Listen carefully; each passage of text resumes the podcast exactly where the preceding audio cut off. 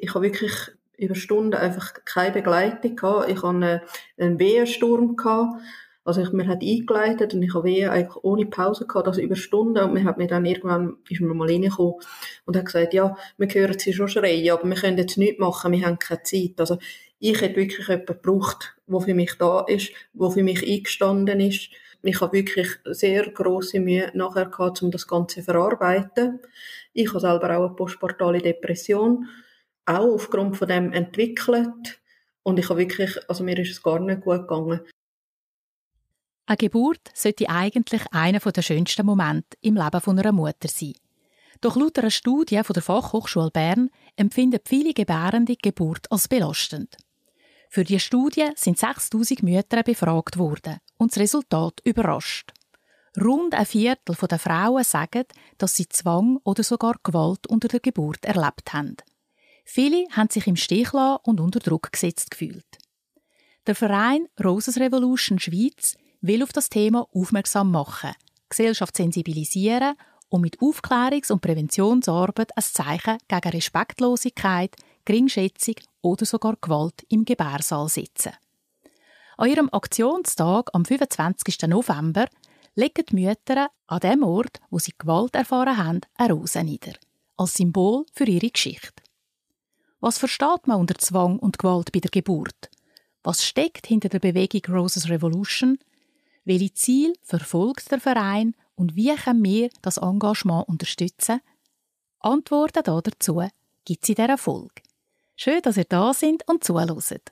Als Expertin zu Fragen rund um Gewalt bei der Geburt ist Monika Di Benedetto bei mir zu Gast.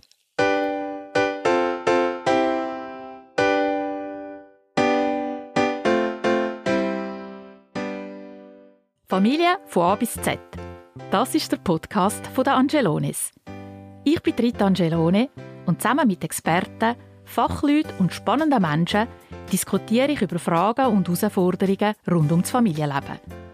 Zusammen suchen wir nach Antworten, neuen Erkenntnissen und vor allem nach nützlichen Ansätzen und praktischen Tipps und Tricks, die uns als Eltern weiterbringen. Mein Gast in dieser Folge ist Monika Di Benedetto. Die Monika ist Mutter von zwei Kindern und ausbildete Dula. Als Betroffene hat sie den Verein Roses Revolution Schweiz gegründet und ist da auch gerade Präsidentin. Hoi und herzlich willkommen, Monika. Guten Tag, ich freue mich. Danke vielmals. Monika, du setzt dich dafür ein, dass Frauen bei der Geburt einen respektvollen Umgang erleben und nicht unter Zwang oder Gewalt leiden müssen. Dafür hast du den Verein Roses Revolution Schweiz gegründet. Würdest du uns zum Anfang einen Einblick in deine Geburtsgeschichte geben, wo ja letztlich der Auslöser für dein Engagement war? Ja, das ist okay. Also zuerst will ich nur sagen, ich bin nicht allein die die den Verein gegründet hat. Das bin ich zusammen mit der Jasmin Heierli und mit der Hebamme, die dort auch dabei war. Und Jasmin Heierli ist auch jetzt noch mit dabei. Und wir, ja, wir haben das zusammen aufgebaut. Genau. Und ja, du hast recht, ich bin selber betroffen gewesen und das ist sicher der Auslöser für das gewesen. Also ich habe selber sehr, sehr eine schwierige erste Geburt gehabt. Ich habe dort eigentlich fast alles erlebt, was so in die Thematik hineingehört und ich habe wirklich sehr große Mühe nachher gehabt, um das Ganze zu verarbeiten. Ich habe selber auch eine postportale Depression, auch aufgrund von dem entwickelt und ich habe wirklich, also mir ist es gar nicht gut gegangen nach der ersten Geburt. Und ich mag mich noch gut erinnern, wenn ich so das Gefühl hatte, einfach, ich habe dort nur mit, mit anderen Frauen reden, die das Gleiche durchgemacht haben, die annähernd haben können verstehen, wenn ich mich fühle. Und die zweite Geburt ist zwar auch nicht gerade so wie man sich das gewünscht hat, ist aber viel besser für mich zum Verkraften, weil ich dort eigentlich schon sehr selbstbestimmt habe mitentscheiden, auch wenn meine zweite Tochter ähm, eine Frühgeburt war. Die hat noch auf Neo gehen. Also es ist ja da nicht unbedingt das, was man sich jetzt gerade so wünscht. Aber ich bin besser mit dem klargekommen. Und dann kurz nach der Geburt von meiner zweiten Tochter habe ich dann das erste Mal von diesen Doulas gehört. Und ich habe gewusst, das ist genau das, was mir gefällt hat bei meiner ersten Geburt. Jemand, wo mich wahrgenommen hat, wo für mich eingestanden ist, wo mich auch unterstützt hat. Ich bin mein Mann war dabei, gewesen, aber er ist viel Mann halt auch in dieser Situation auch ein bisschen überfordert gewesen. Und ja, ich hätte, ich, ich habe wirklich über Stunden, über Stunden einfach keine Begleitung gehabt. Ich hatte einen Wehensturm gehabt. Also ich, mir hat eingeleitet und ich habe Wehen eigentlich ohne Pause gehabt, also über Stunden. Und mir hat mir dann irgendwann, ist mir mal reingekommen und hat gesagt, ja, wir hören sie schon schreien, aber wir können jetzt nichts machen, wir haben keine Zeit. Also ich hätte wirklich jemanden gebraucht, der für mich da ist, der für mich eingestanden ist. Und ich habe mich dann entschieden, um die Dula-Ausbildung zu machen, weil ich einfach aus der Motivation, dass ich nicht will, dass andere Frauen das Gleiche erleben müssen, wie ich erlebt habe. Aber es ist auch bei mir dann ein Weile, also das ist jetzt schon zehn Jahre her, wo ich die Ausbildung gemacht habe. Und auch bei mir, ich habe gewusst, es läuft etwas nicht gut, das ist nicht okay, was passiert in der, in der Geburtshilfe, das kann es ja nicht sein. Und es ist doch irgendwie anders, es muss doch einen anderen Umgang geben, aber bis ich auch verstanden habe, dass das, was wir erleben, da jeden Tag, auch in der Schweiz, dass das eine Form von Übergriff ist, das, das hat auch bei mir ein Zeit gebraucht. Und das ist schon so in den letzten Jahren hat es eine Bewegung gegeben, vor allem haben wir das mitverfolgt in Deutschland und haben dann irgendwo das Gefühl gehabt, ja, es ist Zeit, dass wir das auch in die Schweiz holen. Mhm.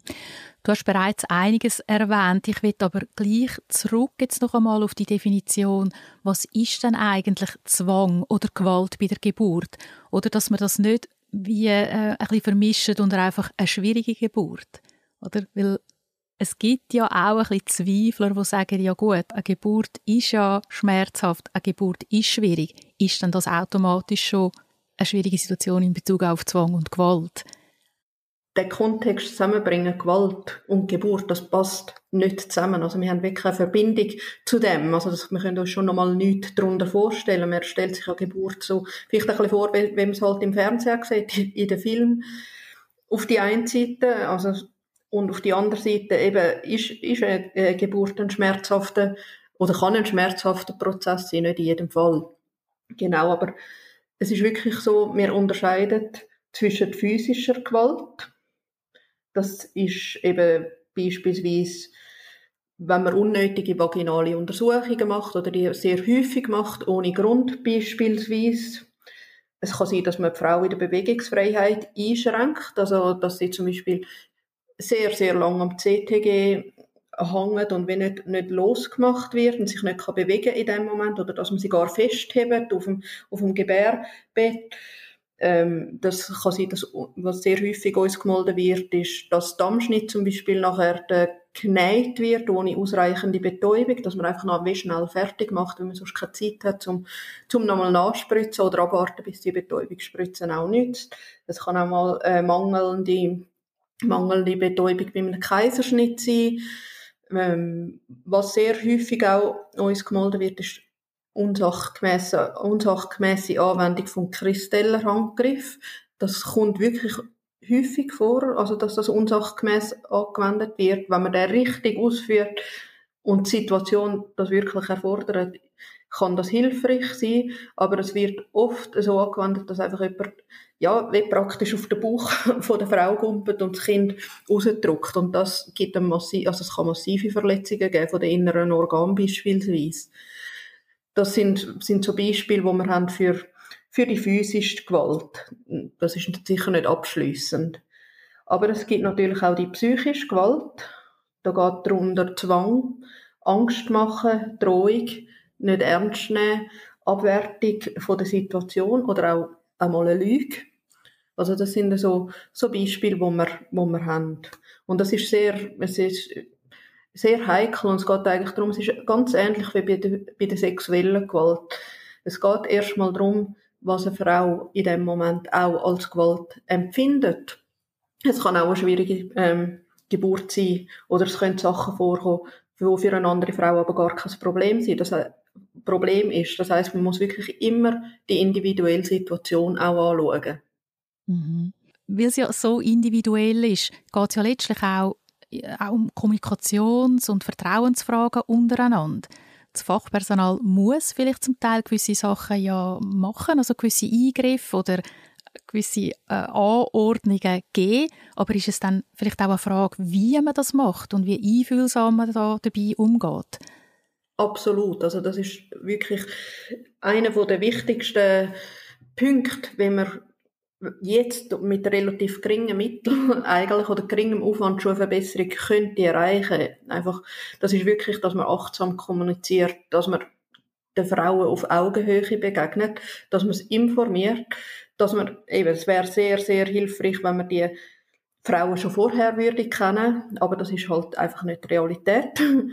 Und ja, oder dass man auch merkt, man handelt all manchmal vielleicht nicht immer angemessen und dass man auch manchmal, es, es können auch Stresssituationen entstehen unter der Geburt, natürlich. Und dass wenn man dann merkt, dass man vielleicht in dem Moment nicht, nicht angemessen sich verhalten hat, dass man nachher auch unbedingt nochmals das Gespräch sucht. Aber auch dann, auch wenn es jetzt eine sehr grosse Notsituation ist, dann kann man immer noch versuchen, zum Beispiel das so zu kommunizieren, wir müssen jetzt das Kind auf die Welt holen. Es, es ist dringend, aber wir erklären ihnen nachher gern alles. Anstatt zu sagen, wenn sie jetzt nicht mitmachen, dann stirbt ihr Kind. Das sind so verschiedene Botschaften. Je nachdem, da, da kann man sehr viel ähm, schon eigentlich bewirken mit dem. Mhm. Jetzt bewegen wir uns so also eben ein bisschen in dem äh in diesen Rahmenbedingungen, also in dem Spitalumfeld, wo wir wahrscheinlich ja nicht eine grosse Hebelwirkung haben? Oder siehst du dort Möglichkeiten, jetzt eben gerade auch über deinen Verein an diesen Rahmenbedingungen wie Zeitdruck oder äh, vielleicht eben auch Kommunikationsausbildung, dort etwas zu verändern? Gut, ich denke nicht, dass die Situation sich jetzt in den nächsten in kurzer Zeit ändert. Und für uns ist unser Anliegen ist wirklich den Dialog zu fördern. Und das muss einfach auf verschiedenen Ebenen passieren. Das heißt, Aufklärung ist sehr wichtig, dass wir anfangen aufklären, eigentlich schon ist eigentlich so unser Ziel im Teenageralter, dass wir dort auch schauen, dass wir mit anderen Fachpersonen können zusammenarbeiten und schauen, wie können wir, können wir Teenager, Buben und Mädchen eigentlich schon anführen an das Thema, dass wenn das irgendwann aktuell wird, und zwar die ganze Thematik rund um Schwangerschaft und Geburt, Stille, Familienzeit, Elternschaft, dass das wenn niederschwellig schon mal irgendwo gehört ist. Ich denke, das braucht mal von dieser Seite etwas, dass man dort nachhaltig etwas verändern kann. Und dann geht es natürlich auch darum, dass die Frauen, die jetzt in der Situation sind, das Kind bekommen, dass sie Zugang haben zu, zu einer guten Information. Also es ist zum Beispiel immer noch nicht allen Frauen bewusst, dass sie sich auch in der Schwangerschaft von der Hebamme können betreuen lassen, dass sie nicht unbedingt nur zum Gynäkologen gehen müssen. Dann weiter suchen wir natürlich das Gespräch mit den Fachpersonen. Wir bieten auch Weiterbildungen an, jetzt ziemlich neu. Das haben wir jetzt am Anfang September schon sehr erfolgreich gemacht. Es ist natürlich klar, dass im Moment eher die Fachpersonen kommen, die, die schon realisieren, dass das Problem um ist.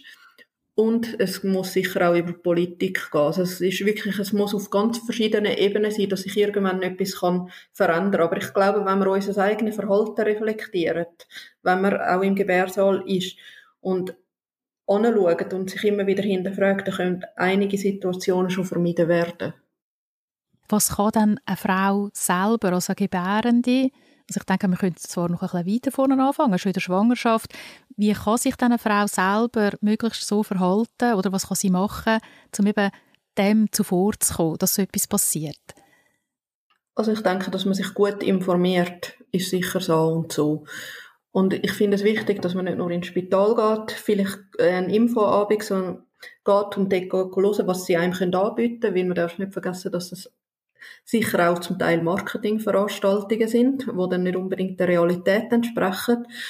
Also, dass man einerseits schaut, dass man eine Hebamme hat, die einem begleiten kann, zusätzlich zum Gynäkologen oder ausschließlich.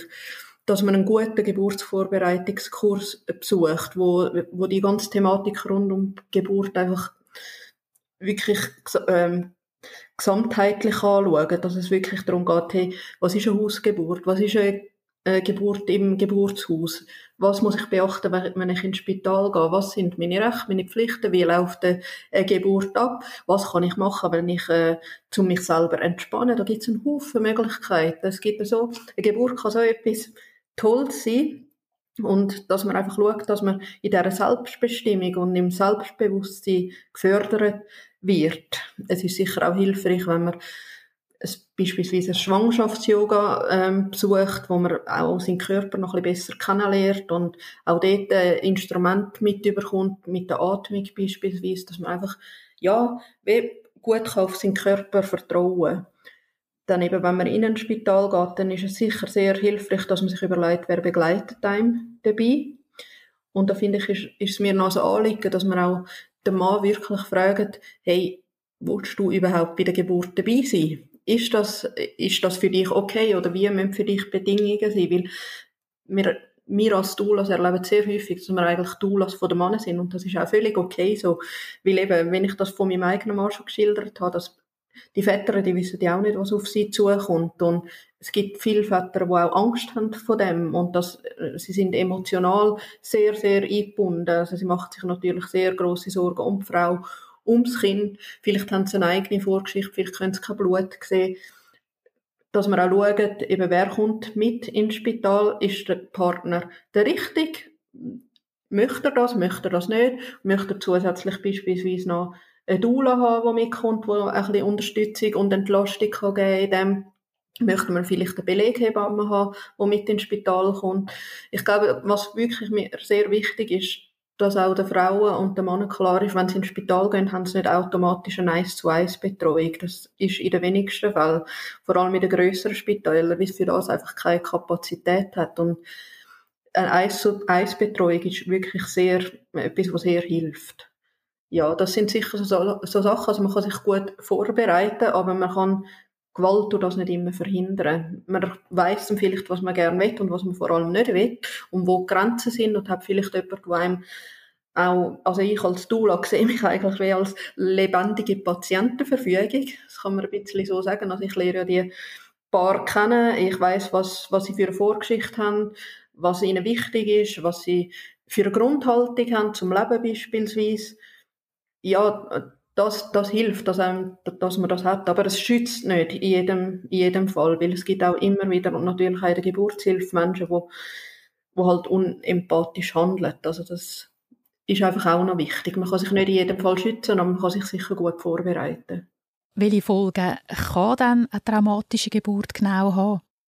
Das kann Konsequenzen haben für das Kind. Also es, wir bekommen viele Meldungen über über das Kind zum Beispiel sehr viel schreien, äh, Trennungsangst haben, massive Schlafstörungen.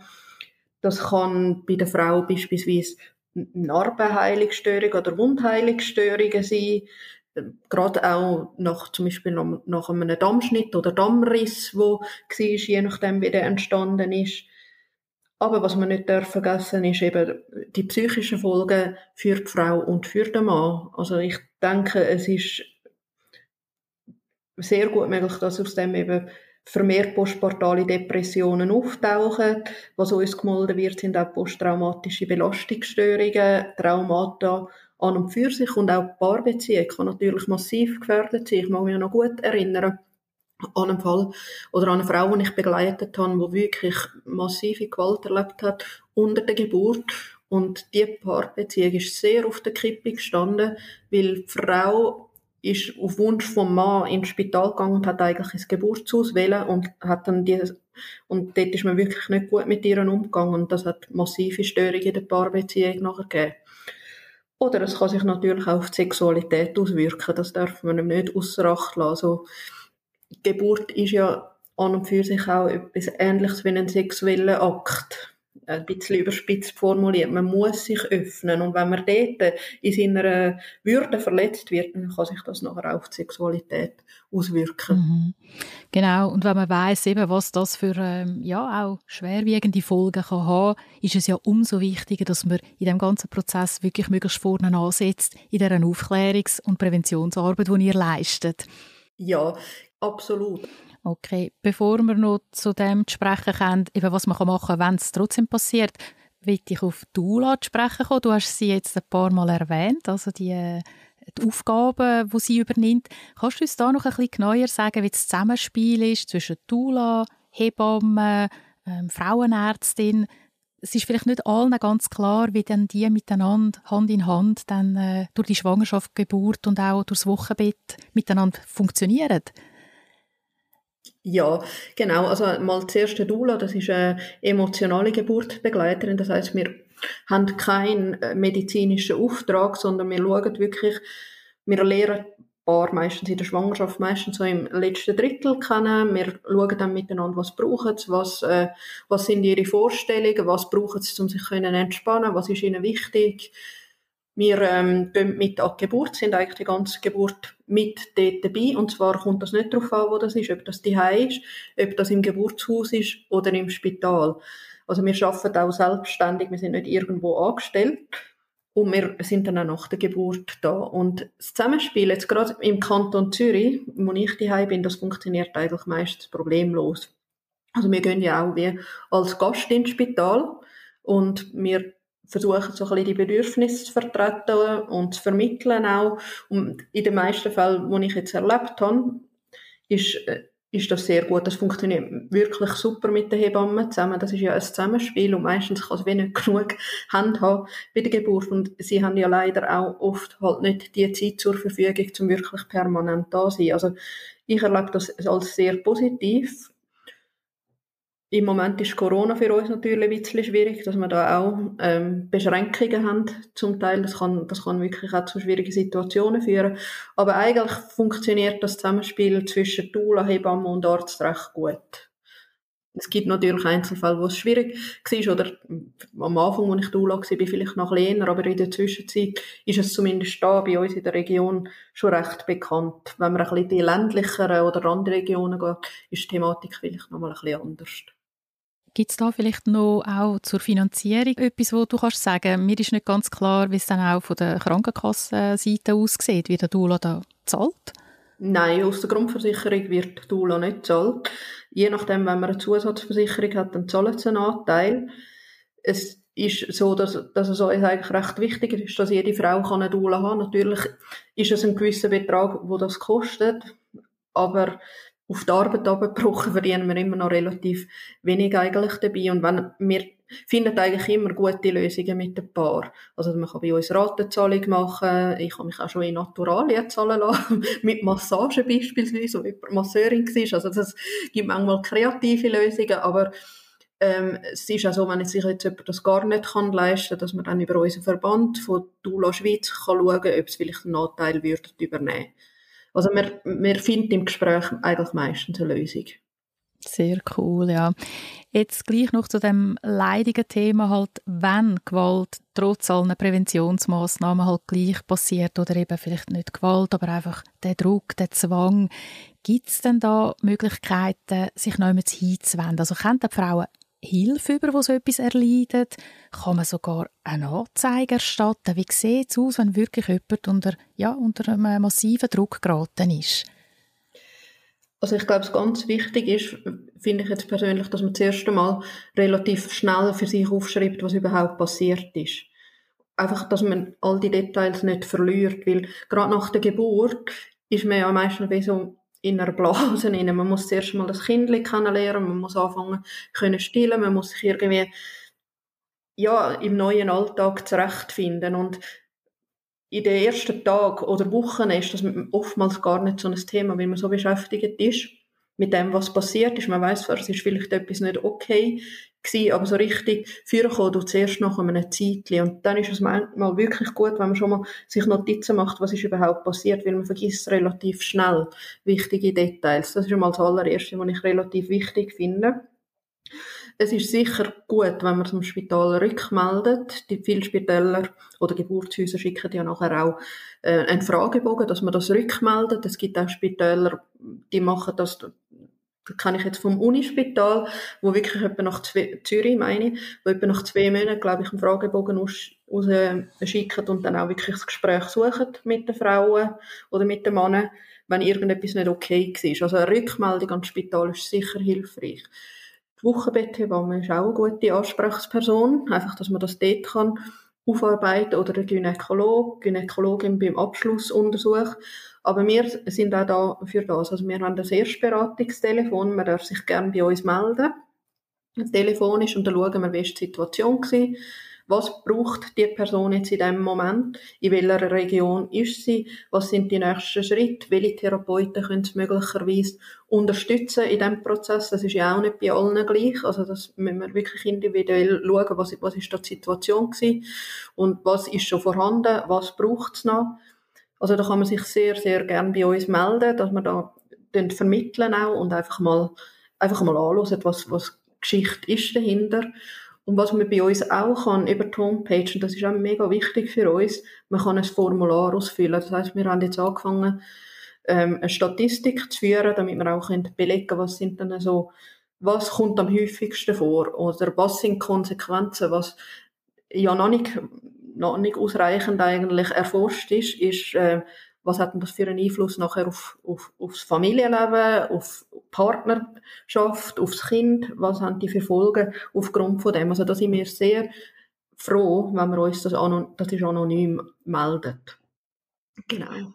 Das ist super, dass ihr äh, so eine Anlaufstelle anbietet. Ähm, mir kommt jetzt gerade so ein bisschen in den Sinn, die Fachhochschule Bern hat ja dazu eine Studie gemacht und sehr viele Frauen befragt zu dem Thema. Kannst du da dazu noch etwas sagen? Weil ich, mich dunkt schon noch wichtig, oder, dass wir, dass wir da auch wirklich zeigen, das sind nicht nur einfach ein paar Rückmeldungen, die ihr überkommt. Das scheint ja wirklich ein äh, flächendeckendes Problem zu sein in der Schweiz. Kannst du dazu vielleicht ein bisschen sagen, wie viele Frauen sind betroffen, wie viele Frauen sind gefragt, angefragt worden? Was ist aus diesen Studien herausgekommen in der Schweiz? Genau, also wir sind sehr froh, dass die Berner Fachhochschule die Umfrage gemacht hat. Dort ist herausgekommen, dass 25 Prozent oder glaube sogar 27 Prozent der Frauen in irgendeiner Form von informeller Gewalt unter der Geburt betroffen sind. Das sind häufig eben auch die strukturellen Probleme, die da reinspielen. Und wenn man denkt, dass ähm, 80'000 Frauen ungefähr pro Jahr ein Kind bekommen, sind das relativ viel.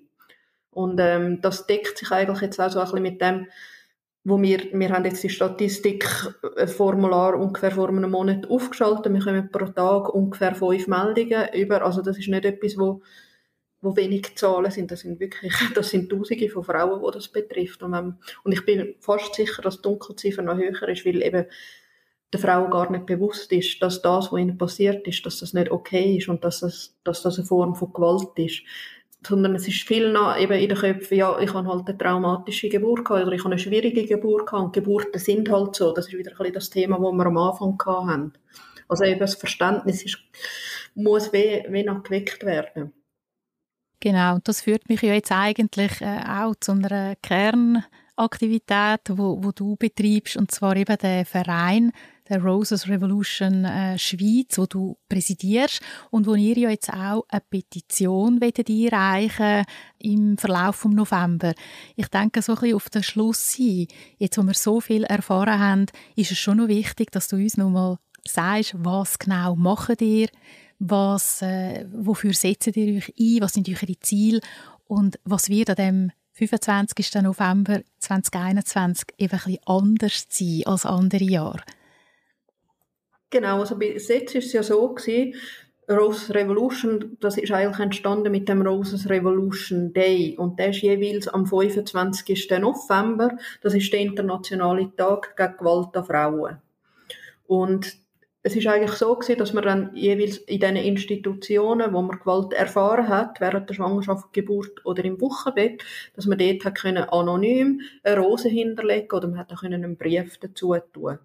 Wir möchten aber wirklich in diesem Jahr, jetzt, weil wir eben die Petition, die du angesprochen hast, am Laufen haben, wir werden die Petition am 25. November am Nachmittag um 3 in Bern zu Handen vom Herr Berse übergeben.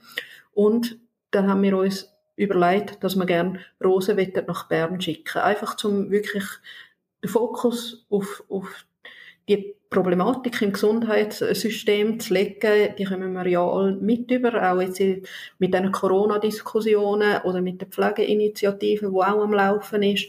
Und wir würden wirklich das Jahr den Fokus wirklich aufs Gesundheitssystem legen. Das heißt, man kann bei uns auch ähm, über die Homepage Rosen bestellen. Rote Rosen für betroffene Eltern und Kinder, weiße Rosen für Fachpersonen, weil Fachpersonen sind ja auch betroffen von der Problematik, das dürfen wir nicht vergessen. Es ist ja nicht so, dass die das immer mega cool finden. Also die, die sind ja wirklich, die leiden auch unter der Situation, die haben ganz, ganz schwierige Sachen, die sind enorm unter Druck oder die kommen Sachen mit über oder werden auch zu Mittätern, einfach aufgrund von der strukturellen Bedingungen, dass sie auch eine Möglichkeit, eine Stimme haben, um zu sagen, da, da ist etwas nicht okay.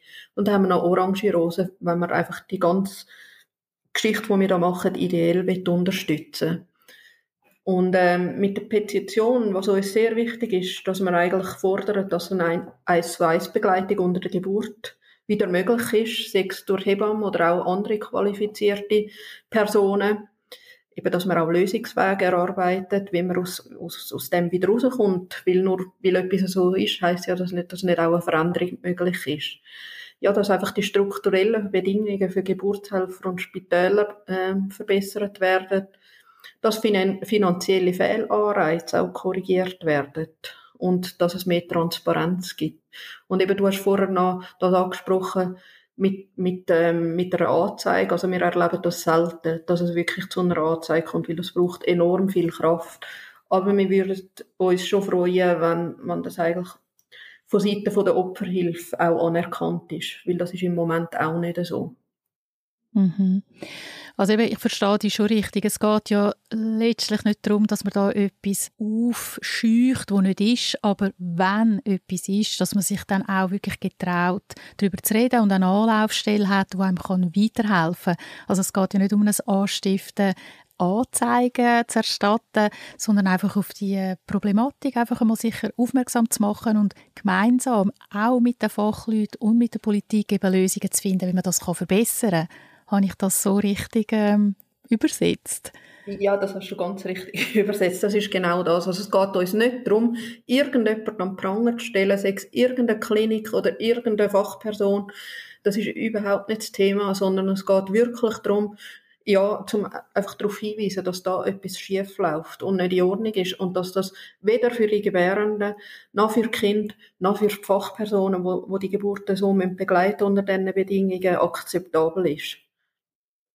Mhm. Mich tut das noch wichtig, weil ich glaube, es hat schon noch Menschen, die das wirklich missverstehen können. Also ich denke, da ist natürlich auch ein Name wie äh, Roses Revolution, also Revolution. Etwa die werden äh, Menschen wie du, also jetzt du ganz konkret, ich habe das gesehen in den Medien, wirst auch als Aktivistin bezeichnet. Das weckt manchmal vielleicht ein bisschen den Eindruck, äh, ja, die sind auf Kampf aus, oder? Da wird etwas aufbeschworen, wo, wo ja gar kein Problem ist. Und, und da, denke ich, muss man wahrscheinlich auch ein bisschen dagegen heben und sagen, nein, es ist etwas Friedliches. Ihr sagt auch, es ist eine stille Revolution und es geht wirklich um Aufklärungs- und Präventionsarbeit in erster Linie. Genau. Die Vorbehalte kommen wir natürlich auch mit über. Also bis jetzt werden wir selten persönlich darauf angesprochen, aber es wird uns natürlich dann auch zutragen, dass es da Vorbehalt gibt. Und ich kann nur sagen, uns kontaktieren, weil wir wollen wirklich niemanden ähm, in die Pfanne hauen oder irgendetwas, sondern wir wollen eigentlich wirklich aufzeigen, um was es geht. Weil ich glaube eben, mit kleinen Sachen kann man schon einiges ändern. Und das, das ist uns auch wichtig. Und ja, ich werde als Aktivistin bezeichnet und ich glaube, das ist auch völlig okay, weil wenn ich jetzt da zu der WHO überschwenke, dann erklärt die WHO, die hat nämlich ein Statement dazu gemacht, jede Frau hat das Recht auf den bestmöglichen Gesundheitsstandard. Dies beinhaltet das Recht auf eine würdevolle und wertschätzende Gesundheitsversorgung. Geht natürlich noch viel weiter, aber ich kann nur sagen, dass das, was passiert, das geht auch in Richtung von Menschenrechtsverletzungen. Und dann bin ich gern bereit, mich da als Aktivistin zu bezeichnen zu lassen, weil irgendjemand, irgendjemand muss ja auf das aufmerksam machen. Absolut. Also du hast das wunderbar jetzt auch auf den Punkt gebracht. Der Beizug von der WHO finde ich wichtig, weil es ist tatsächlich genau das. Es ist ein Grundrecht und von dort her darfst du gerne äh, weiterhin Aktivistin sein. Meine Frage ist, wie können wir das Engagement, wo du zusammen mit deinen Leuten und dem Verein betreibst, wie können wir das unterstützen? Du hast gesagt, wir können jetzt online so Rosen kaufen für den 25. November, wo die Petition einreicht. Gibt es aber noch weitere Sachen, wo, ja, wo man machen kann für euch? Also für uns ist es sehr schön, wenn, wenn einfach die Petition im Moment unterschrieben wird, einfach damit wir auch eine gewisse Zahl von Unterzeichnerinnen und Unterzeichnern anbringen. Das ist sicher einer der wichtigsten Punkte ganz im Moment. Man kann auch auf unserer Homepage ähm, Unterschriftenbögen abladen ähm, und, und uns die unterschriebenen Bögen nachher zuschicken. Wir sind mega froh, wenn das wenn er das auf sozialen Medien teilt, einfach je mehr, dass man über verschiedene Kanäle halt auch mehr Menschen kann erreichen und alle, die Rosen mögen kaufen, da freuen wir uns auch sehr. Also das ist so. Und klar, wir sind ein Verein, wir finanzieren uns nur über Spenden und Mitgliederbeiträge und haben ganz, ganz kleines Budget. Und wenn jemand da etwas noch mag dazu beitragen, dann sind wir sehr froh und dankbar. Also jeder Franken zählt, kann man da auch sagen. genau. Wunderbar. Vielen lieben Dank, Monika, für die wirklich wichtigen und spannenden Aspekte, wo du rund um das Thema Gewalt bei der Geburt ausgeleuchtet hast. Wir wünschen dir und dem ganzen Team natürlich weiterhin viel Erfolg bei deiner Aufklärungs- und Präventionsarbeit. Ja, und also ich hoffe, dass viele Menschen und nicht nur Betroffene euer Anliegen unterstützen und äh, eure Petition gegen Gewalt und Zwang in der Geburtshilfe auch unterschreiben. In diesem Sinn weiterhin viel Erfolg, alles Gute. Ciao, Monika. Ich danke dir und wünsche dir auch alles Gute. Tschüss. Merci vielmals.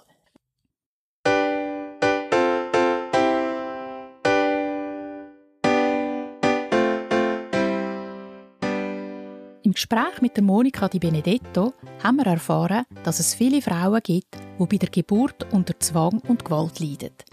Der Verein Roses Revolution Schweiz setzt sich gegen Respektlosigkeit, Geringschätzung oder Gewalt im Gebärsaal ein und betreibt Aufklärungs- und Präventionsarbeit.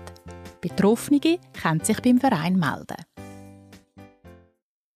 In den Shownotes zu dieser Folge findet ihr Hinweise rund um das wichtige Thema. Ihr findet auch den Link zu einem Beitrag zum Thema Roses Revolution wo unsere Go-Bloggerin Sarah verfasst hat, wo selber auch ein Doula ist. Schaut vorbei, informiert euch und zögert nicht, euch beim Verein zu melden, wenn ihr Fragen habt oder Hilfe braucht. Und wenn euch der Podcast gefallen hat, dann freue ich mich, wenn ihr ihn abonniert und auch die anderen Folgen hört. Merci fürs Zuhören, tschüss miteinander und bis zur nächsten Folge.